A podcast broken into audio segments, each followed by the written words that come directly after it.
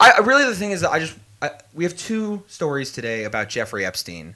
Um, Yes. two stories, baby. I like what's on the menu. yeah. So I little guy you've never heard of.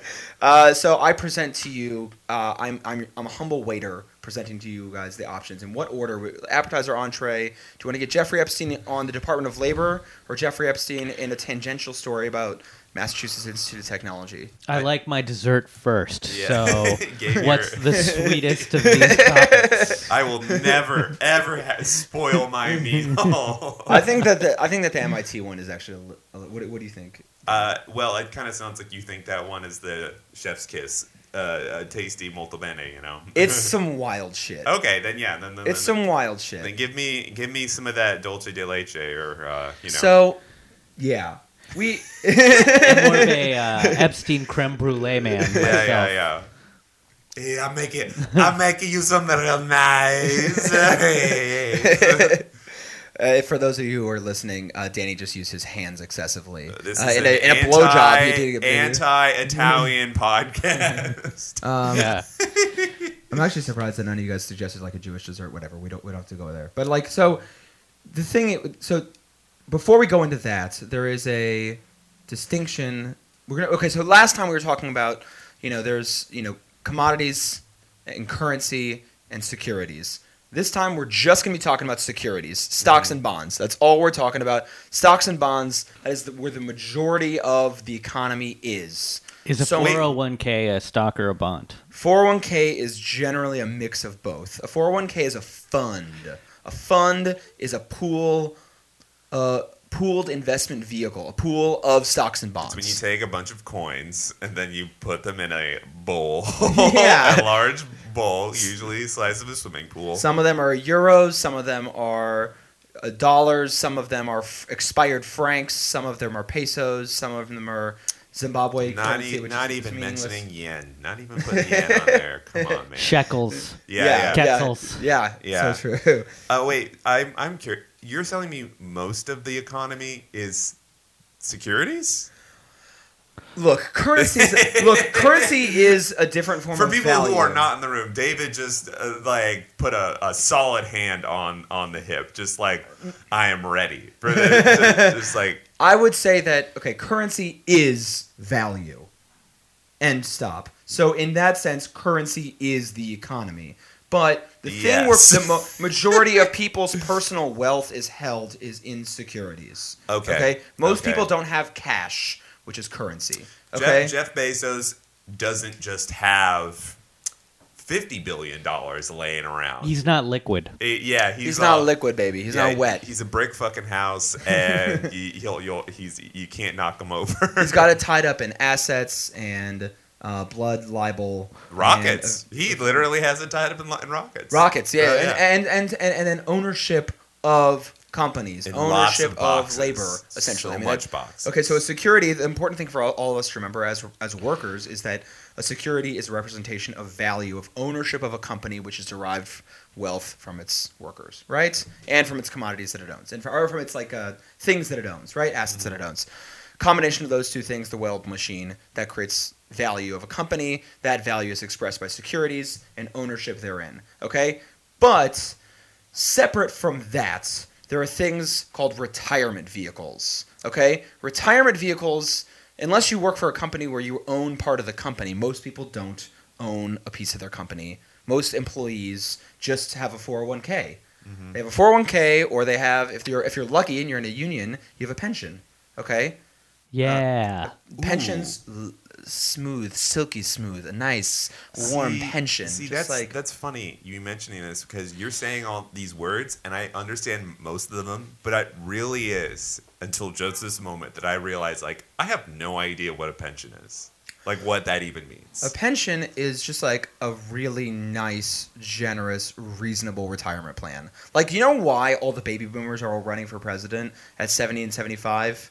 Because I, I- I guess like or like why like baby boomers are still working so late. Like like boomers just like retirement is just kind of eroding as a thing. Like the greatest generation, everyone just stopped working at 65 That's it was right. just done. Yeah, you were just done. And the the thing is, is that with baby boomers and with the slow kind of like uh, movement away from pension funds, people don't have as much money to retire on, and they have these cheap derivative substitutes. You know, fucking like. It, not the real Eiffel Tower, the Eiffel Tower in Las Vegas. That's the real thing. That's the okay. Ah, a pension fund. The pension fund's the Eiffel Tower. A 401k is for workers. Okay, up in uh, the Eiffel Tower in Vegas, and so it, it just is a uh, that. And most people have a 401k if you're lucky. Most people actually just don't have a retirement plan at all. Frankly, They're raw Hey. dogging it. they're raw dogging it, baby. They're just going. They're Free will- climbing. yeah, Free- yeah, Hey, buddy. And if there's one, if there's one person who's going free nat, I want to call it free natural. Commando. They're going commando out I'm going there. commando on these damn rocks. I'm fucking humping these rocks. I don't have any kind of retirement. Go on, David. Precisely. Yeah, yeah. That's why everyone's like, I'm gonna get into Litecoin uh, Uh. because it's like there's just like everyone just thinks that technology can solve like fundamental political issues, but this is a really a structural political issue that can't be resolved by like a new microwave or whatever. So, anyways, the um, the government, the SEC regulates all securities. Okay, in short. Okay, um, mostly. Then the Department of Labor and all the security. Sorry, before I go say that, all securities laws, the majority of securities laws, the majority of the good ones, the big structural ones, were F or Franklin Delano Roosevelt laws after the Great Depression. The Securities Exchange Act of 1933, the, uh, the Securities Invest uh, the Investors Advisors Act of 1940, the that, new, that New Deal shit. New Deal shit. Just Yeah, some yeah. good like 1933, 1934, 1940 Act stuff. Okay, and that all the came- years that punk broke. the years that and yeah, it's but then there's one law. So basically, from then, um, if you guys watch, you guys watch The Irishman. I did watch The Irishman. Okay, so remember I- how? Yeah, so what was it? I I was just foolish enough to pay for it in theaters. I just, I wanted to, I just, Did you bring a diaper or did they have yeah. I was thinking the same no, thing. I just went in there with a very, very pragmatic mindset. Went to the bathroom before then, like in the theater, and was just like, yeah, I've just got to sit for a, a fu- solid three and a half hours, Yeah. you know. And sure enough, I was able to, and then I, pro- I, I didn't have to go to the bathroom, but I went afterwards, and, and folks, I pissed a lot, you Yeah. know. I wasn't like dying there, but I knew it was going to happen, you know. So if you watch the first hour and a half of the movie, you see about 15 cigarette breaks on a drive to Detroit, and you have no idea why that's happening. And then you see an uncanny valley, Robert De Niro. But then if you make it through another hour and a half of the movie, you learn about Jimmy Hoffa and his control of the Teamsters pension fund. Okay. So he ran the pension fund, and the pension fund is very powerful because that is every single Teamsters retirement plan.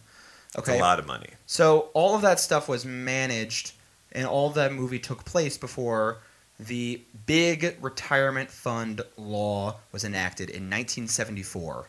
Actually, by I would imagine was probably Richard Nixon or Gerald Ford, but probably was Richard Nixon, frankly.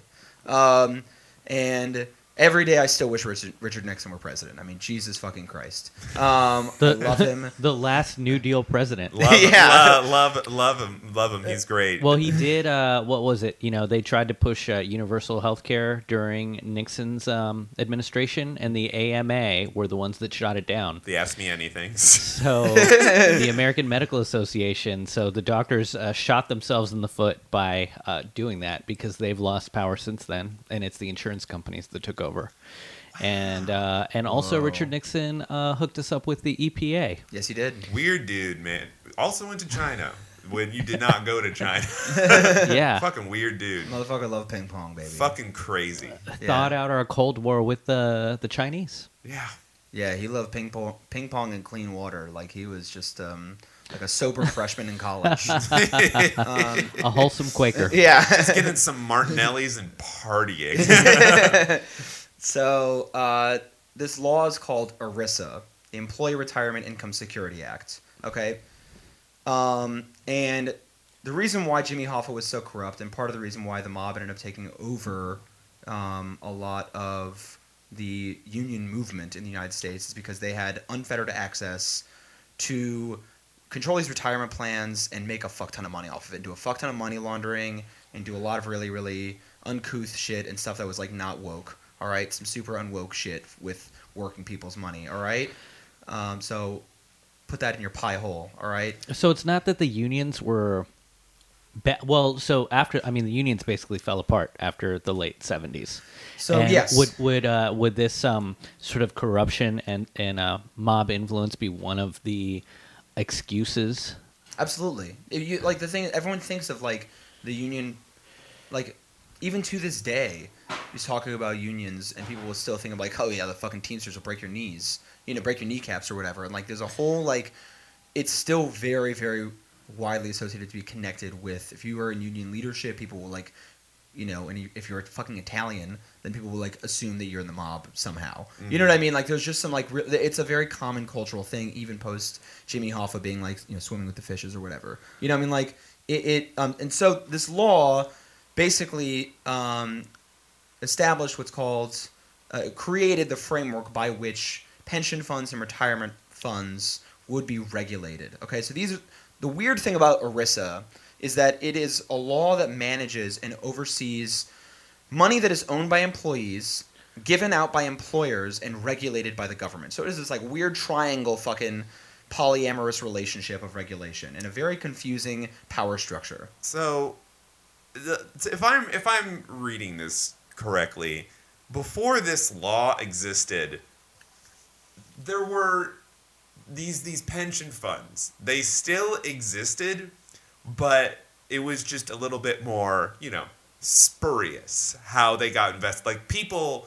Am I wrong to assume that people were still able to comfortably retire? Were there, Absolutely. yeah, so because like that was, I mean, and I don't know how fictionalized the. I know the Irishman is fictionalized, but uh, I know it, it, seems like it just sort of got transferred as far as in power who was in charge of it. Like before, you have mob guys who are like, un- like you said, uncouth, but like they're not not gonna fucking screw over Well- their their brethren. you No, know? was it was it was it more that uh, the pensions existed within the union, and then Hoffa got into bed with mob guys, and those guys started Mm-hmm. using that pension as a piggy bank, from which they took out.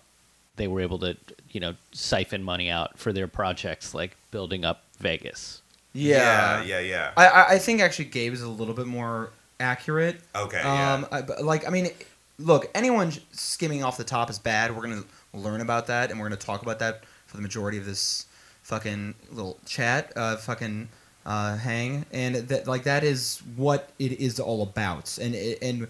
Really, the decline of, the, of people having strong union jobs is like okay, us shifting from sh- shifting to a service economy, right? Yeah. Where everyone has a service job now. You know, like people Yeah, don't, people yeah, don't make yeah, th- we don't we're not a production economy we're a service economy so like it's easy so anyways that's a much much longer conversation and also like the development of like friedman ideology and like fucking you know trickle Mil- down and all Milton this Friedman, no good, no good Well, guy. big bad boy Yeah, it yeah. made me. I mean, everything you're telling me around like unions and corruption reminds me of like season two of The Wire, or is it three? Where they're It's two. It's, two. With the it's in the dock. When It's- in the, the weird one. and yeah. and the stevedores union is uh, already on its way down it's declining but then when Sobotka the head of that union gets uh, embroiled in like the drug trade and gets murdered then that is just sort of like the death nail in in union respectability. Mm-hmm. Like it Yeah. lo- it loses its political cachet at that That's point right. because they're able to justify breaking it further because they think it's all corrupt. When it wasn't the whole union that's the problem it's the it was that some it was there's that the some abuse thereof. Yeah. That's Yeah. right. That's right. And, and, and that and that gave political cover for you know neocons essentially to attack what was otherwise an unimpe- what was beforehand an unimpeachable institution in, in the American middle class. That's right. Which was the union pension fund, which is like union power. Don't you union dare pensions. touch my pension. and Yeah, exactly. Like- that, that, that was that was yeah and and this also makes me think about i don't know how founded this is but uh, this idea that whenever we think about italian americans in uh, cinema uh, the the version of them that's glorified is the mobster whereas you know when the italians came over the immigrants came over in like 1890 to 1930 uh, it, they were lousy with anarchists and uh, labor agitators yeah, yeah, and yeah. that is a much cooler. Oh, it's so I much mean, neater. not that would be a much uh, that'd be a powerful counter narrative to who we romanticize as sort of the the Italian American experience because we romanticize the the mobsters. Yeah. We'd like to- we'd like the to all- not the labor leaders and the guy in the Sacco and Vanzettis. Yeah, I want to, I want to, I want a Sopranos prequel that's just Sacco and Vanzetti. you know, These were guys who were literally throwing Mario World style bombs. on, on Wall Street. you like know? yeah, like not like oh look, this dynamite. Like no, a black bomb the size of your fist with a comical fuse. that was a whole. That was a whole part of the the the ri- the, the Chicago something riots. oh, I don't. Oh, I we'll talk about that eventually. Yeah, so- I'm sure it'll come up. But yeah, uh, uh, yeah, yeah. We'll talk about it eventually. Yeah, I'm yeah, sure. yeah. So, anyways, this ERISA, the one big thing for our sake to know is that the DOL has authority over retirement plans only. the Department of Labor. The Department yeah. of Labor, but not over other securities. Okay. Yes. And within DOL regulated plans, you know, so like um, there's a part in ERISA that says fees shall not be excessive. Okay. that is so vague. okay, go, all right. okay. yeah. So that the, the funny thing about you about your reaction to that is it's so vague. People ignored that part of the law for about thirty years. They're just like, oh yeah, well, yeah, yeah, yeah, of course. So the law gives for um, individual participants, so people, employees who put their money into this retirement plan. Mhm. Okay, so let's say we work at a Shell gas station, and we they for some reason they have a four hundred one k, um, and they uh, have us invested in some you know Vanguard you know fixed income passive fund, four hundred one k, whatever, just something that's going to get us through. That way, by the time we turn eighty five, we'll have you know four thousand dollars. Um, just a really generous retirement plan, you know, and so then like that that is um, you, you they can't charge the person who's regulating that can't charge you know kind of excessive fees in doing so. So the person there's this you we have a a right the law establishes a right to defend to sue in court the person who is managing our retirement fund. skimmers, people skimming. The skim. So, The so skimmings. the manager. This is a, an important concept called the fiduciary duty. Okay, Love the word. yeah, yeah. fiduciary is a so a fiduciary is a s- p- particular legal concept that essentially means you as a person have a responsibility as a fiduciary of someone else to ensure maximum financial returns, fi- maximize financial value for the per- for this person that you owe a fiduciary duty to, without Yes. any regard without any regard for your own personal interests whatsoever. You this can is this is what we were talking about last week. That uh, where that one crazy guy from Mexico, they started uh, fucking up his funds yeah, baby, because yeah, they baby. weren't maximizing his profit. So this is a bit. This is like the thing is, is that most white collar crime is not like a big Ponzi scheme. It's not a big pyramid scheme. It's not all this sort of stuff. It's death by a thousand cuts with these violations of fiduciary duty. And this stuff is. It doesn't sound like it's a big deal, and it sounds like okay, well, this person made a little mistake, but it's really not a mistake. They know exactly what they're doing. They're trying to get away with it, and it is slowly, slowly, slowly contributing to income inequality, but in a very, very, very big way. It would be Um, like if you had your. It's like it's like banking is probably monitored to such an extent now that if you follow money, you really can kind of follow where it goes and where it leads and be like, oh yeah, this is the person who moved their money from like a Swiss bank to a Bermuda bank to an Irish bank to a, a bank in whatever Yeah, yeah. Jersey. So if you followed, it'd be like, oh, there they are. But because that stuff just gets mired in the like, it's so you know people don't want to mull over it. Mhm. You're like, nah, I don't care. And also, a security only has it changes its values all the time. I mean, it's if you if you look at fucking you know uh, Bloomberg or whatever uh, stupid TV show every day. Our lovely it's a- presidential candidate. yeah, yeah, exactly. Like it- it's it's it's a mood ring every day of like rich people's thoughts. So like the value in and of itself is not just five dollars sitting in this Irish bank, five dollars sitting in this Mexican bank, um, but it's like this sec- this security has a, a, a, a fluctuating value in and of itself that changes all the time depending on the whims of rich people's confidence in the economy. So then, what do we call that over time? Its value is an average of the uh, of the fluctuations. So Yeah, basically, and all, but really, value is ultimately determined by how much you sell it for. We had a very strong Q3. Precisely. yeah, it's, so it's just it's all it is. Just a val- that that that is the easiest way to define value. Is just whatever you can sell it for. Right? Yeah. That's that, that, that's all really it is. That's all value really ultimately is. Mhm. And so, but the so th- there's this fee shall not be excessive is a very strange thing. So it was ignored for 30 years. There's this one lawyer who we will talk about in another episode. I promise. Yes. Um, his name is Jerome Schlichter in St. Louis. Very, very interesting person. Discovered this part of the statute. Has made an entire career of suing um, institutions and employers, a- accusing them of violating their employees' ERISA rights and charging excessive fees. Okay, so or at least the um, manager of the funds of the retirement plan. Okay, so this is where Jeffrey Epstein comes in. A little bit. Here it is, baby. A little bit. We gotta get there. first.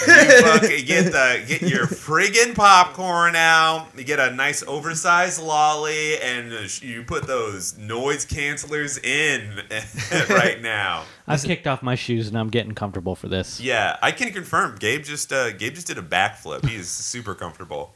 So the where the where the story starts is a little roundabout. MIT. Yeah, yeah. Okay. Um, It's the place that makes the robots, probably. they make they make the really scary robots that they say are gonna be pets, but are really gonna be fucking like cops. It's like, this dog has a gun, and it, this robot dog that shoots perfectly accurately. It looks like if, if you took like the Wes Anderson version of it, it would just be a dog with like an artisan leather gun holster on top of it. It's so scary. So Yeah. MIT is a scary institution, and MIT um, was sued by Schlichter, or Schlichter was the attorney representing the, participants or whatever, and um, he accused them of um, giving Fidelity, which is a big ass- private asset manager, um, probably if those of you out there very likely have, might have some money in a Fidelity fund, Yeah, of giving uh, Fidelity its retirement plans record keeper business in return for donations from Fidelity to MIT and making its CEO on the board, uh, Abigail Johnson, uh, uh, the CEO of Fidelity, on the board of trustees of MIT. Okay, so MIT's like, we got this big juicy cherry for sale. It's Yeah. managing our books. Yep. Ooh, who wants it? Yes. That was the accusation, right? Yes, that's that's yeah, yeah. They settled out of court for $18 million, and so we can determine how led, valid the claim, the accusations were based off of the amount of money that MIT paid to get them to shut up. Yeah, because like in, in in theory, if you're in, if, you're operating under like I guess true capitalism, like well, I could have been like, no, I want to be the I want to be the bookkeeper for MIT's uh, Yeah. uh, financials, but instead it was just sort of like uh, sweethearted over to Fidelity, And and allegedly. and as you know from ERISA, we know that fees shall not be excessive, and you have to get you have a, a fiduciary duty. Fidelity has a fiduciary duty to um, get to like get the best investment, and MIT has a responsibility has also has a fiduciary duty to select the best person to be the investor for their employees. because okay? that because that law applies to everyone under that because they're both it, like you said it's it's their they both have fiduciary duty Yes. it's not just Yes. like i'm an, i'm a moneyed institution only i have to comply with that it's like no you're you're a part of it so you have to part of, be part of it Precisely, and and uh, also because the accusation was essentially pay to play. The accusation was that MIT chose Fidelity not because they would be the best investment for their employees, but because they would get a kickback from it. Essentially, they would get donations Mm-hmm. from Fidelity to MIT's endowment. That's So- the skim, baby. yeah that's the skim. And, and and if you think about it, this is literally taking money away from the employees, p- potential future earnings in retirement funds for employees, and putting that into the endowment of, of the employer, which is MIT. Before this happened, before the settlement happened, okay, there was a very interesting week in Jeffrey Epstein uh, unraveling. Okay, Mhm. at one point there was an accusation against MIT Labs, which is technically a little different from the M- MIT the institution. what's That- the t- what's what week is this precisely? Is this like This June? this is in September. September. This is like early September. They had. Do you guys remember what this kind of was with the MIT labs? Did you guys remember reading about this at all? I just remember seeing MIT. That's Yeah. all I remember personally. I just thought that uh, Jeffrey Epstein gave a lot of money to MIT and ended up Yeah. going to dinners with uh, with a bunch of their professors Mm-hmm. and uh, talking about science with them and how he wanted to have his head and his sperm Yes. preserved Yes. so that he could he could build a cyborg body like from RoboCop 2 Mm-hmm. Yeah. and just put his head into it and have like a sperm shooting sort of gun. Yeah, he was a big fan of propagating his own DNA. Hell yeah, dude. Yeah. Fucking king. yeah. Um. So yeah, and, uh, and rape. He raped a lot. Oh shit. Fuck. oh, god damn it! I have to walk out my compliment. Oh, damn it! uh, man, he's so cool. kind of like the Yellow King from True Detective. Ooh. Yes. That guy. Uh, yeah. But uh, tell me The the, tell me the star. actual what's the Oh. actual story? yeah, please. So okay, so MIT Media Labs uh, was continued to accept gifts from him, even though after uh, he was like there was rumors, and then would catch. Then he got uh, there was all sorts of stuff about this relationship. Perhaps most notably, uh, this is from the New Yorker article. Uh, that exposed it. Epstein appeared to serve as an intermediary between the lab and other wealthy donors, soliciting millions of dollars in donations from individuals and organizations, including uh, Bill Gates and investor Leon Black. Um, the amount, uh, according to records obtained from the New Yorker and accounts from current and former faculty, Epstein was credited with securing at least $7.5 million in donations to the lab, including two from Gates and 5.5 million from Black. Gifts, the emails described as directed by Epstein or made at his behest. Wow. That's- so this sounds like blackmail. Like he's got some dirt on all of these other rich people to be like, That's hey, right. That's uh, right. why don't you give a million dollars each to MIT Labs uh, because I say so? That's right. dude. Honestly, you're right. That that's what it is. That it, it's definitely a thing that's happening, and also another part of my brain is like, you guys only secured two point five million dollars from Bill. Gates. Like the guy's the literal richest man in the world today. Anyway, like he has a hundred times more of that money, But a think about- thousand times more. But think know? about all the fees that Jeffrey Epstein charged. That's true. He's just like, I'm not going to give more than this because I know like 10% of it is going to him. Yeah. But yeah. So, I mean, look, the thing is, is that Jeffrey Epstein, um, and this is an interesting thing, an interesting parallel to a lot of nonprofits generally. His hedge fund complex was a money laundering scheme for sex trafficking and pedophilia blackmail. Mhm. That was ultimately what it would be. He would bring people in, take people to his resorts, take people to his estates, and like probably like record their sexual encounters with 16 year olds or with 14 year olds or with even younger. And later they would find out that they were younger, and he would blackmail them ad infinitum. That's And- right. And so now he's got this big pot of money, this fund, and let's say another government agency who can't get their money passed through Congress, they can't get the funds they need, can just go to Epstein's fund and ask him for some cash. Not to say that the CIA would ever do anything like that. No, why would the CIA? No, why would this? Gabe, the CIA would never do that. They- no. there's Have you ever No. seen The Office? Do you Yeah. know who Jim from The Office Yeah, is? yeah, He's yeah. a saint. Are you kidding me? You know what? There's no track record of the CIA finding just- ways to generate income They just out. didn't do that. It's so bad. Air America was not a CIA front. Uh, No. there was definitely no way they they didn't generate income to like fund the the Contras. No, you stop. What are, you, what are you, a supporter of Ayatollah Khomeini? Yeah. Who are you? Also, it's it is occurring to me right now in the same way that Polaroid is like inevitably has this weird dark past where pre-digital cameras it's like hey if you want to take a picture that nobody should see you know like Polaroid we're the people that's what GoPro is today. like, Whoa. like think about like think about it. All those hidden cameras and Jeffrey Epstein's like weird sort of like uh like Jewish flag like temple uh thing, thing. just GoPros on the side, and like the CEO was like, "Yeah, dude, we're for fucking sports photography, dude." like, meanwhile, they're, the, like those sensors have just seen the most god awful, forbidden things in the world. I th- that sounds like the most dystopian shit and hilarious. Oh, it's so fucking bleak and funny use of ah GoPros, man. God damn it. I have Hell no, yeah. I have no Hell joke about that. I just think that's fucking funny. Hell yeah, dude. Fuck it. yeah. Also, their stock not doing great.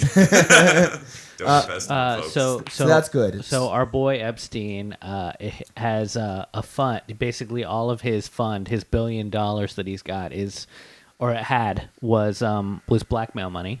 Yes. So the thing is, is that after this came out, this was in first week of September. The uh, president of MIT wrote a letter, okay, uh, to the MIT community calling for an, an investigation into the MIT Media Lab's relationship with Epstein.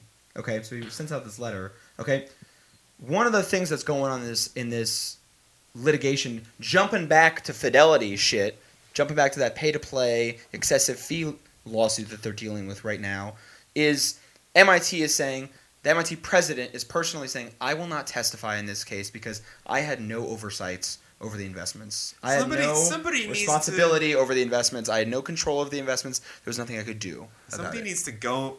You know what? Somebody took a fat turd in my room, all right? And as a person who just ate at Qdoba, I am launching an investigation to see who did this. because I am furious at the, at the concept of somebody soiling my bed after I had drank 18 shots of tequila. Who would have done such a thing? That's right. This Yeah. uh, this president uh, reminds me a little bit of uh, you know how, how Trump is innocent of everything, but every single person around him has been uh, you know caught in some sort of misdemeanor Yes. Yeah. minimum, and he and he's just like oh, I a very good person. I only met him once. Paul Manafort. We talked on the phone. We texted once. That's he loved, dude. He loves that. Like I don't know about. I just don't know very It's some well. classic, like the buck stops uh, anywhere but here. Yeah, kind yeah, of a yeah. thing. You know, it's beautiful. yeah. So the the president of MIT is feigning ignorance towards all of the investments. But in, yeah, to, towards all the investment stuff in this MIT in the Fidelity excessive fee stuff with their employees. Right. Okay. So at the same time, after the Epstein shit comes out, he says we must call for an investigation into all this sort of um, chicanery, all this. Uh, some people call it chicanery. Some people some riffraff. Some people Hijinks, call it. hijinks, some people my call it molesting. Yeah, some yeah. people call it uh, the worst thing that you could possibly imagine. You know what I mean? Like whatever you want to call it. So he said he calls this investigation. This Schlichter attorney he s- takes that letter and says, um, "This is evidence that the president of MIT has authority to oversee and control the funds, the retirement funds, and has access to the endowments and has access to what's going on with the money." Basically, and, and that guy, MIT. the Schlichter guy, is the guy from. He's the attorney that we'll talk about He's on the- a future in the, episode. in a future episode, he's the attorney that's representing the employees. He's Okay. he'll be the hero of a story in the future. at some point. Yeah, Yeah, yeah. yeah. Uh, he deserves it. Um, and so, More on that later. a- a- and uh, so this, so he says, based off of that, the president of MIT should have to testify because it, he would be a material witness in this trial for this, these excessive fees. Um, and he wrote, wrote this letter uh, saying because of Jeffrey Epstein, uh, these people should the president should have to speak to, for the accountability of these people, which is I think pretty fucking crazy. And then uh, no one responds. Two weeks later, they settle for eighteen million dollars, and he never testifies. You know what? I'm never gonna find out who took a shit in my bed, so I guess I'll just clean it up myself. But you guys gotta, you, you guys gotta be better, or be better, all right? That's Jeffrey Epstein story number one. Then there's another way that people make money by managing your money. Okay, fees is one way, and an advisor makes that money. An investment advisor makes that money, or someone who's managing um, an account. Right. Okay. The other way is to be a broker dealer, and you have a commission. Okay. Okay, okay. So a fee is just sort of like I did a thing. Well, I'll charge you a flat fee. I'm going to charge you five hundred dollars to deal with this based off this sort of stuff. A commission is I have a little bit of stakes in whatever you invest in, and I'm going to take a little bit off of that as well. It's a performance based com- commission, basically, wherein if you make ten percent, I'm going to make I'm going to take two percent off that, and you're going to make eight percent overall. it's like if you're a manager of a comedian and you want them to do well, So uh, you Yes, yes. It's like an a- uh, so an It's an agent. agent, An agent makes commissions. Yes. that's right. Or, or know, they uh, make ten percent. Yeah, that's right. An agent makes commissions, whereas like um, any other service provided would be a fee, right? Yeah. Any so if you want to get someone to do your, um, you know, make your video, your five minute video, that they're gonna charge a fee. That's it. Yeah. That makes sense. The Yeah. difference between the two. An investment advisor historically was very different from a broker dealer. A broker dealer was someone who was just pull the levers, and you'd say, I go up to them like, I want you to invest in Mr. Vanderbilt, and say, okay, go invest in Mr. Van. The broker dealer would go invest in Mr. Vanderbilt, um, and or whatever, you know, and it was that simple. Whereas an investment advisor was more of a, a kind of an elite thing, and you would have a whole balanced portfolio. And let's say you were Mr. Vanderbilt, and you had um, all this money, and you say, "Look, Mr. Investment Advisor, look, uh, Mr. Gabe, um, I I don't know what to do with all the I don't know what to do. I have too much money. I don't know what to do with it. Help, help me." Well, how aggressively would you like to invest? That is a question that an investment advisor would ask. Would you like uh, to be more conservative? Or are we looking just for retirement? Or are you looking for a lot of a lot of growth? That's exactly right. So then, when then, then you would say, I would say, I would say is, I want a lot of growth, and then you would say, well, you should start a foundation. You should you would start a cha- you should start a charitable foundation. Then your money will grow very very well. It's a and that's a great way to shelter your taxes, and uh, you'll look like you're on the side of the angels. Yeah. Amen. How how how how risky you want to go? Do you want to go a million dollars in a mattress or a million dollars on black on the roulette wheel? that's what we're talking. And so Epstein is somehow going to be the Kevin Bacon in this story too.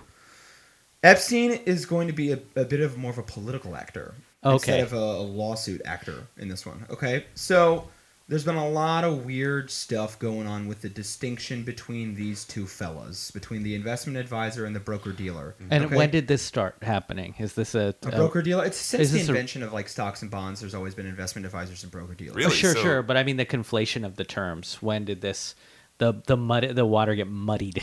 Like the 70s? I would say in the I would say probably when the financialization of the economy it starts to happen more, but really it's become a big deal in the 21st century of like now all of a sudden you have things like wealth advisors and wealth management planners and all these things where those are not legal terms. They have no meaning. They're pure marketing terms. It's East Williamsburg, my man. it is East Williamsburg. Yeah, yeah. It's the East Williamsburg of the financial sector. And so, like, you're a wealth management advisor, and you can basically the advertising and marketing rules are such that even if you are a registered broker dealer, you can call yourself a wealth management advisor. These are the holistic healers of the financial community. Yeah. Maybe maybe it's safe to say, and I'm making a generalization here. Maybe it's safe to say that the the wealth management advisor has become more prominent ever since the number of billionaires in the world went from about 150 in 1990 to about 2,500 to current day 2019. Very well could be. The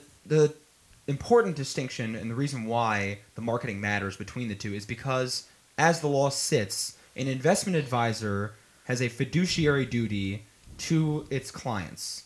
A broker dealer does not. a broker dealer does not have that because, in theory, back in the day, a broker dealer was a lever puller, and they just would do the thing that you would tell them to do. They took the yes, they, they took a commission, but they really had no stakes in it. They were just kind of there, and they just kind of did what you were told. And so they, even if you said, like, if you said to me, like, I want to invest in horses in 1915 or whatever, then Horses are booming.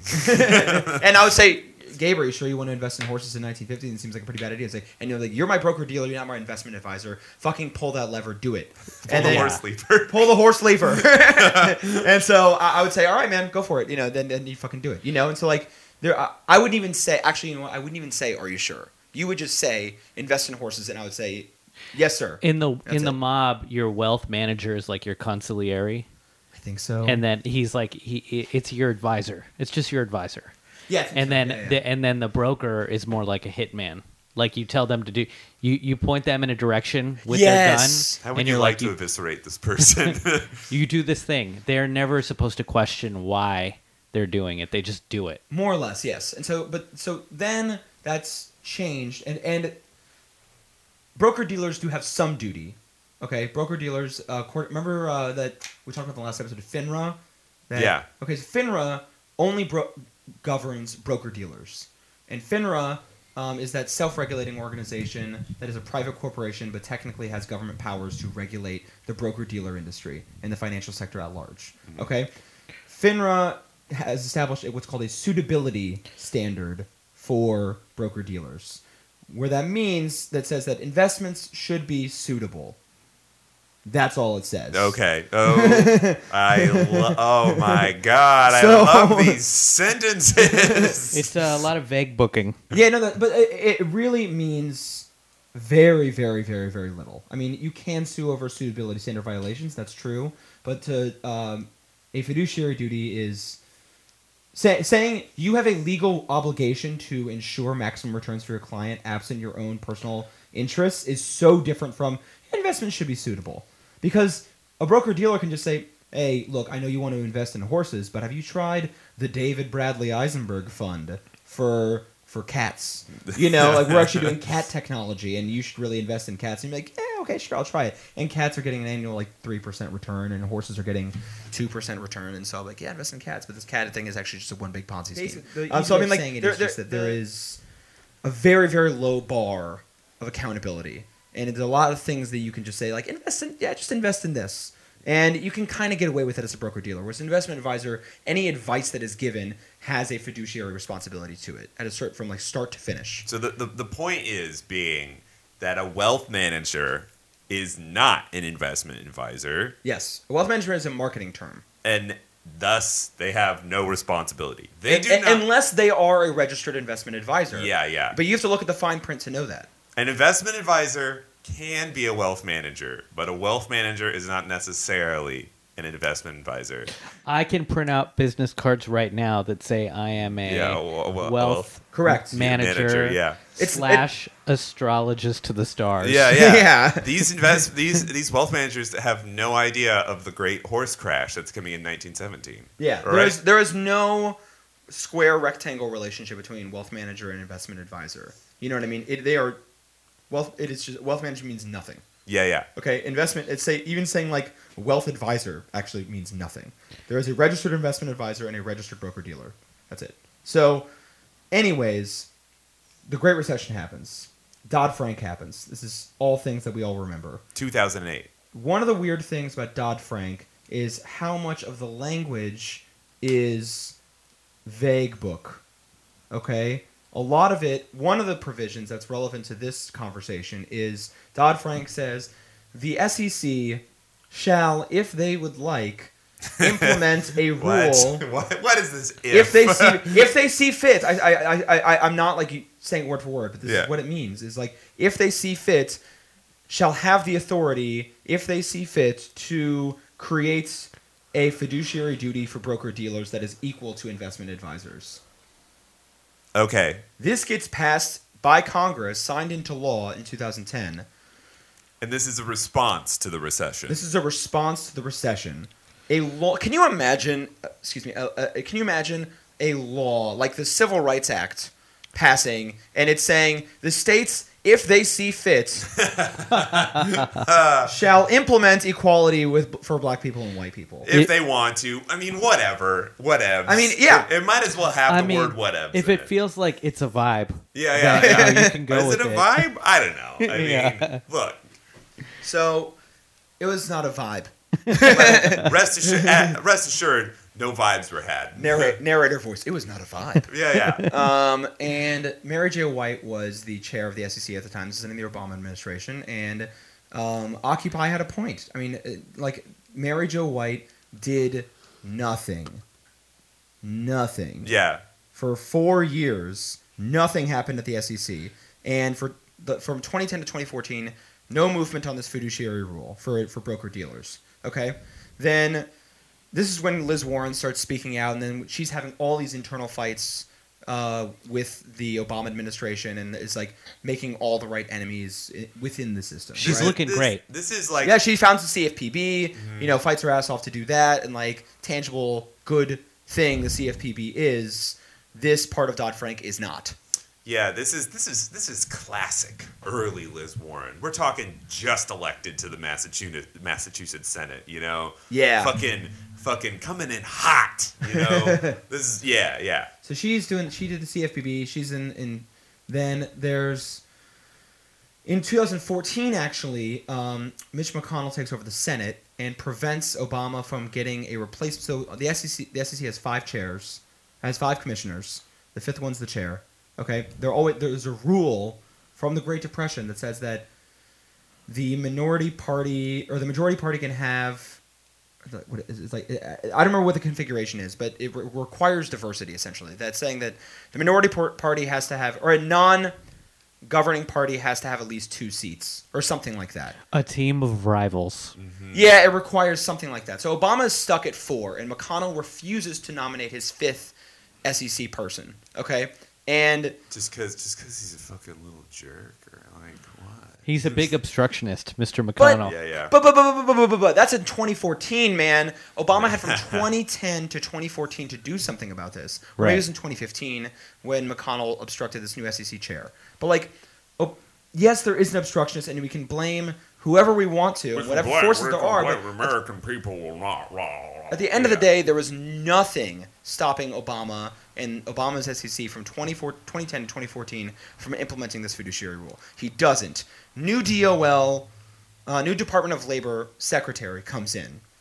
New man, we've heard of him, we know him, we all probably hate him if we know who he is and we know what he's about. Tom Perez comes in Yes. as the new Department of Labor sec- secretary. You Secretary of know Department him, of Labor. you love him. He- the hope of the hood, Yeah, he's so Mr. cool. Takoma Park, Yeah. the DNC chairhead, bugging out. You know what I mean? Uh, he- Tomas Perez. He is. Uh, what is uh? So, is, is Obama still the president at this point? Obama's still president. Obama's still pre- president in 2015.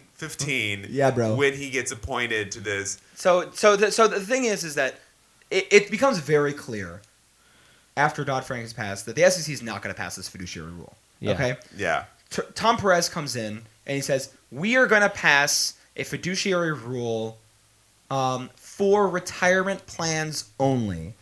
Because remember, Department of Labor has jurisdiction over retirement plans. Yes, I do remember this from when I learned it. Uh, yes, yes. So, like, he has, so he says, we're gonna, per Dodd Frank, we're gonna pass a fiduciary duty, a fiduciary rule within my s- small confines of retirement plans only, not all investment. But that's not even small. It really is a very big sector of the securities industry is retirement plans. Sure, sure. No Especially in the retail Yeah, we don't have to make it seem small. It's cool. So he's trying his best with it within the constraints that he has, considering how fucking inept um, Obama's SEC is, or like openly corrupt, or whatever you want, or co- conservative, whatever you want to fucking call it, industry friendly, whatever you want to call it. So he's trying to do this, and it passes. It, It's a rule. It's a rule. People are fighting it tooth and, and instantly the industry pushes back. Um, and there's huge uproar over this new fiduciary duty rule for broker dealers. So now, if we're paying attention for those for those who are paying attention, investment advisors all have a fiduciary duty. Broker dealers who handle non-retirement accounts, s- shitty suitability standard. Broker dealers who handle retirement accounts, also a fiduciary duty. Mhm. Okay, they have now been bumped up to investment advisors. Yes, status. so they Okay? didn't, and now they do. Then it gets overturned in the courts. Um, the courts overturn it and say, "No, sorry, Bob," because this is ridiculous. The SEC should implement this Dodd Frank rule, not the DOL, because Dodd Frank said the SEC shall implement a fiduciary duty rule um, if it sees fit, not the DOL shall. The Department of Labor. The Department of Labor. It, it didn't say that. It said the SEC shall. I'm pretty sure that's what the lawsuit said. That that it, that, that, that was the, the ground. It's that just, basically just said the Department of Labor is not the right body to be implementing fiduciary duty rule. Yeah, so the re- so the fact that Tom Perez and his like weird Skeletor face are even doing it in the first place is a reaction. It's a reaction from Mitch McConnell blocking something at some point in some other time. A little bit. It, it's basically i in a weird roundabout way. It's just this. Um, it, it, it's like finally bringing to light, like the the why there th- this hadn't been done in the actual um, SEC years prior, like Yeah. four, four years prior, essentially. Yeah, it is, and it's just it's he's trying to do something within the wi- without. Th- This is the ultimate failure of the Obama doctrine: mm-hmm, is that you mm-hmm. cannot fight for working people when there is an open adversarial force that is working against working people, because then you Yeah. just become complicit therein, or truly, really, what Obama's legacy is tr- proving to be just useless. I feel Like, like, that- I know that- where that- this is going. I feel like I know where this is going. I Okay. know, I know what you're gonna say. Go ahead. So it, it gets overturned, and there's just nothing now. Okay, and so then the SEC, um, and uh, you see this again with so many other things with the Obama administration. Obama administration walks into a healthcare debate, uh, negotiations with a Heritage Foundation plan. You know, he his SEC just doesn't do anything with dot with implementing these, you know, permissive language of Dodd Frank. Um, there's you know the cap and trade dies. I mean, like, and and Tom Perez is very much an organism of that mindset, and his greatest success that he strives for is a manifestation of that of failure. of failure, Yeah, of yeah. failure, of fecklessness, and it, it- you know, and, and this is why I mean one of the reasons why he's a really really terrible DN with D triple C DNC chair um, is because he kind of like is the Obama the failed Obama doctrine, but also because he's um, not a community organizer and he like blacklists people consultants and stuff like that. But that's all, all a separate story. It, it's the big thing is that it gets overturned and it's dead. The SEC egg on its face a little bit though. Okay, now this is the Trump administration. Okay, Yes. the new Trump administration. This is 2018, so last year. Still, technically, so now if this gets released later, then it's going to be in Two 2020, two years. years ago. It's um such that uh, the Obama administration, sorry, the Trump administration's SEC says we got to okay, fine, we got to do something. We got to just make it look like we're doing something to just account to give give them a bone, make it look like we're not a completely partisan body. So, but so two, and I would emphasize. I thought you were going to say this happens in 2016 or even mm-hmm. 2017. No, this happened last year. So they like even two years after, they still haven't assigned somebody to this seat. no, it got filled in Trump's administration. Okay, It okay. did get filled in Trump's administration. Okay, okay, okay. But Obama never got to fill it. So now there's a five person, and the, the new chair is a Republican. His name is Jay Clayton, chair of the SEC. Um, and they are like, look, okay, we got to do something about this uh, fiduciary rule. We got to do something about this Dodd Frank language. We got to do something to acknowledge the fact that the DOL, basically, the court said the DOL is not the, the proper regulating body to implement this rule and SEC, maybe you should be the proper body to do so, you know? Mhm. And so then what happens is they uh, create this thing called regulation best interest. They create this new rule that is somewhere between, depending on who you ask, it's very, very, very controversial depending on who you ask, but it, the majority of people would say that it is somewhere between the suitability standard of FINRA okay. and the fiduciary duty rule of the investment for investment advisors. Okay. It's somewhere between those, and there's a lot of weird things about it, and it gets really, really, really complicated about like all these sorts of minutia of like what sort of things you are and aren't allowed to do. Nonetheless, they implement this rule. It's the be best rule. It's kind of the be- yeah, and they do while they're doing that. The current Department of Labor uh, secretary is Jim Acosta, and we all know Jim Acosta, who in 2007, when he was uh, what a federal prosecutor in Florida, That's right. refused to prosecute Jeffrey Epstein and gave him some sort of like plea gar- plea bargain or what? What, what were the stories behind? What, do you remember what that was? Well, uh, he Jeffrey Epstein. Uh, they they he didn't have to um, bring up any of the other witnesses, right? So he didn't have to. insa- the most insane. It's Alex Costa, right? Shit. Yes. Yeah, it's, uh. Jim Alex- Acosta is the new a- news anchor. Go on. Great. Oh. Thank but you very uh, much. but I guess they see you know they sealed it so you don't you- you don't see the list of other his uh, co-conspirators. Yeah, so like when Jim, when Jim, uh, when Alex? Jeffrey Epstein, when Jeffrey Epstein became, for anybody who doesn't remember, uh, Jeffrey Epstein did get like convicted, like some like something happened to him. I can't remember the exact details. Where I know that he got to work from home and he just had Yeah. to show back up to go to sleep. the at- Justice in the jail. Department did something, to, or, or basically you know, was a pl- caught him once. It was a plea bargain. Uh, yes, a plea bar. He got a plea bargain way back before people. This is way back before everything was problematic. This is what you know. You were you could be as problematic as you wanted to pre two thousand and thirteen. It really was pre Me Too. I mean, really, the fact that, the fact that it was pre Me Too is kind of uh, Yeah, important. to yeah, this, you know? yeah, yeah, and that's that's what happened. So, um, this comes up when Ep- Epstein gets arrested. Okay, Alex Acosta has to resign. He's got too much. He's got too much flack, and it's just like he's got to go. So he resigns. But before he resigned, he was promising to implement a new fiduciary rule Yeah, yeah, yeah. because yeah. actually Alex Acosta was a little bit more labor friendly than most Republicans would have liked him to be. Alex Acosta was uh. actually kind of a fucking mod compared to what they wanted from him. that's so.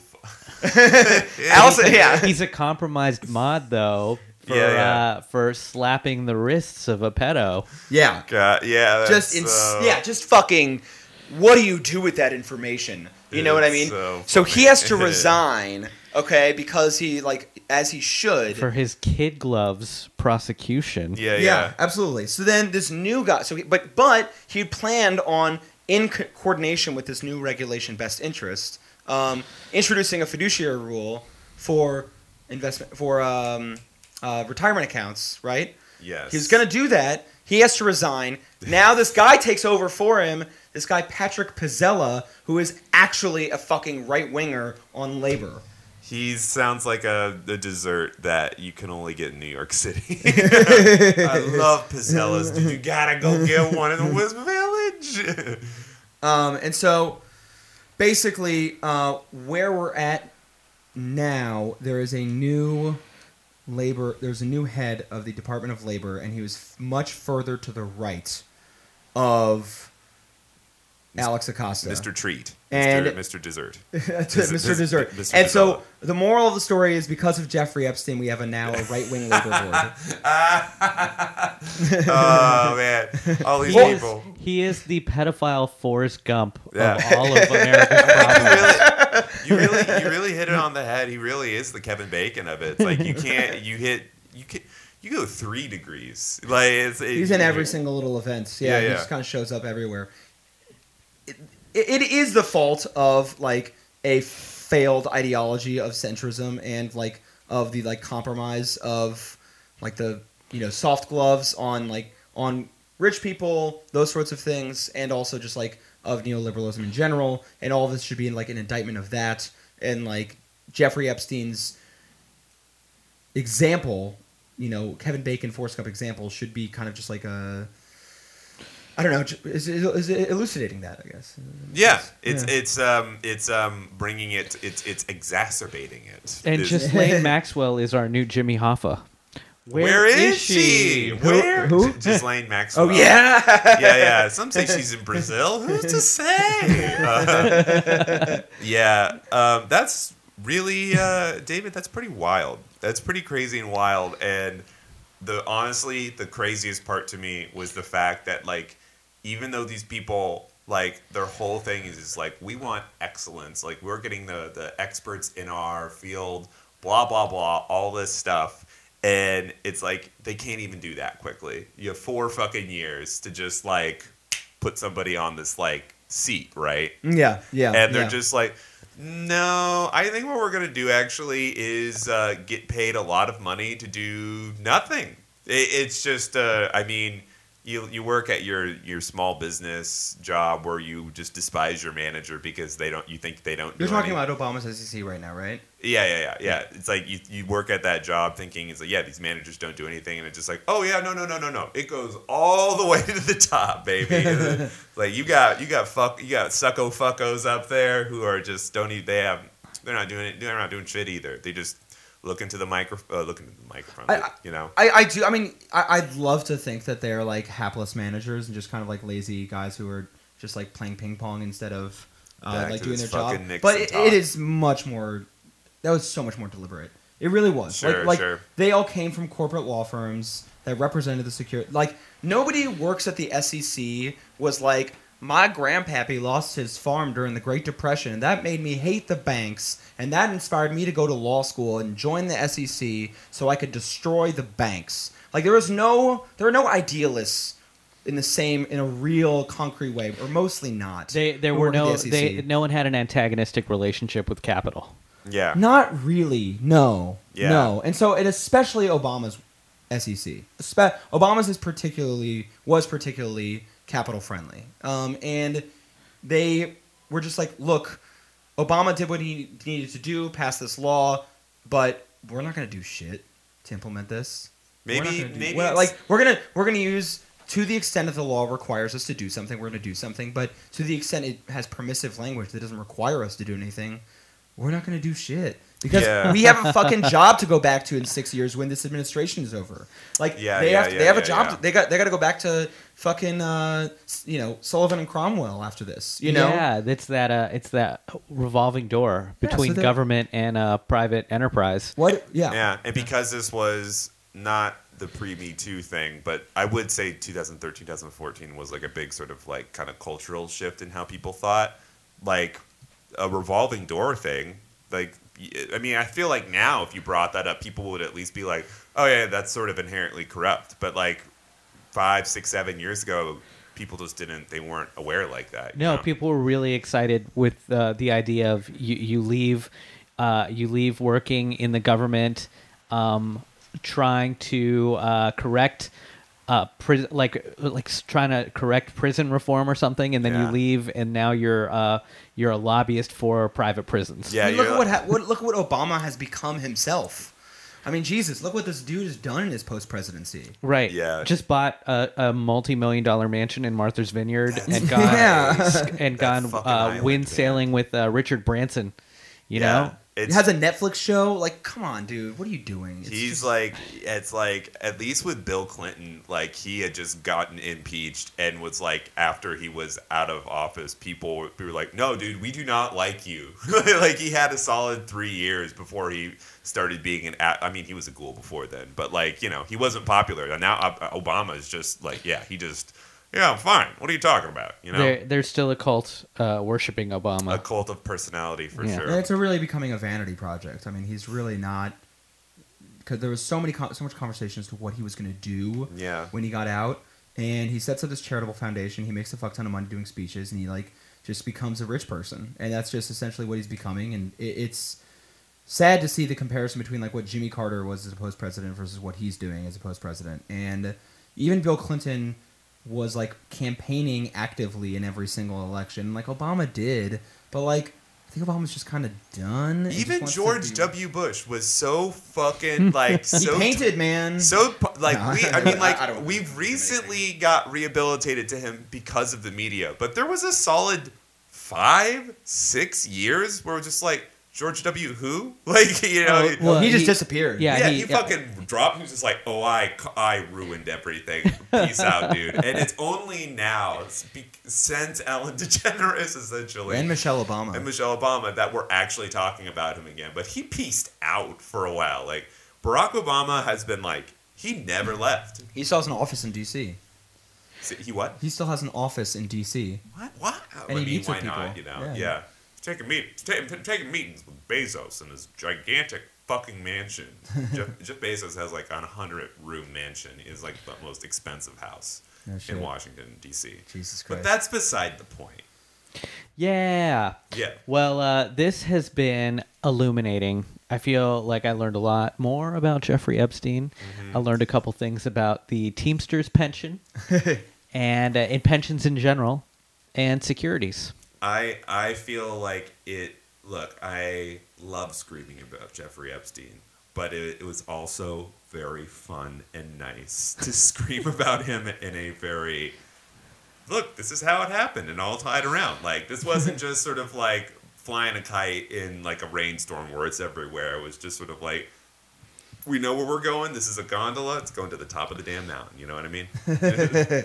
this was uh, this was that, and I I feel like this is going to be helpful for us to be talking about these sorts of white collar crimes in the future because these the level of like complication and like this sort of like the rulemaking versus the law versus the courts, and then like the lawyers versus the institution versus the money manager, like these sorts of relationships and these sorts of fundamental rules of what it means to be a fiduciary and stuff. This is like the bread and butter of like securities white collar crime. Don't And, don't like- get too full on it. You got a whole meal coming. All right.